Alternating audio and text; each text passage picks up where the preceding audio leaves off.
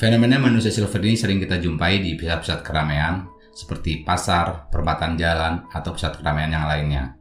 Tidak ada yang tahu pasti kapan munculnya pertama kali manusia silver ini. Tapi yang jelas, manusia silver kian hari kian marak sejak adanya pandemi COVID-19.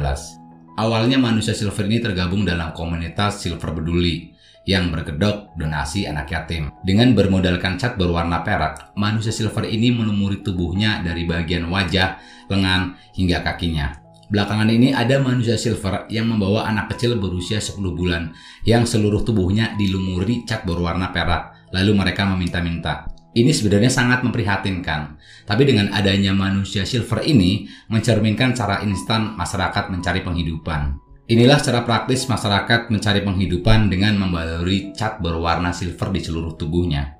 Lebih dari itu, karena dilakukan dengan berkelompok, jadi modal yang dibutuhkan ya tidak terlalu banyak. Sebenarnya munculnya manusia silver ini tidak terikat dengan pandemi COVID-19.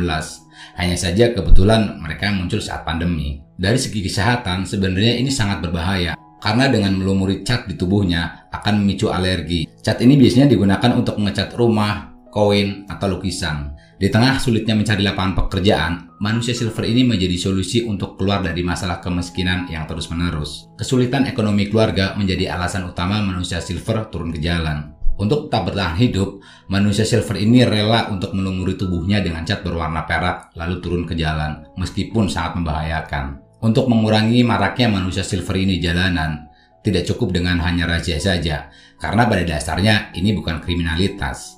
Ya mungkin mereka harus diberikan akses seperti pangan, pekerjaan, pendidikan, bahkan kesehatan. Memang terkesan agak klise sih, tapi faktanya ini yang dibutuhkan oleh mereka.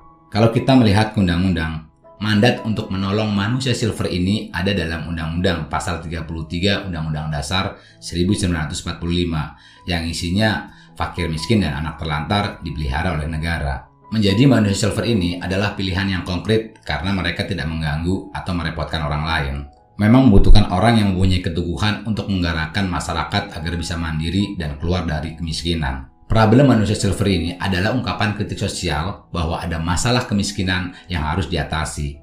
Harapan kita ya mudah-mudahan pasca pandemi ini ekonomi kembali pulih dan kesejahteraan mulai dirasakan oleh masyarakat. Sebenarnya dengan adanya manusia silver ini adalah petanda bahwa ekonomi kita sedang sulit dan membuat mereka menjadi korban dan bekerja dalam pekerjaan yang membahayakan. Sebagai negara yang sedang bangkit dari keterpurukan pandemi, adanya manusia silver ini jangan sampai malah memperburuk keadaan. Sebenarnya harus ada gerakan nyata, karena dengan adanya manusia silver ini adalah simbol kritik sosial, kita belum keluar dari masalah kemiskinan.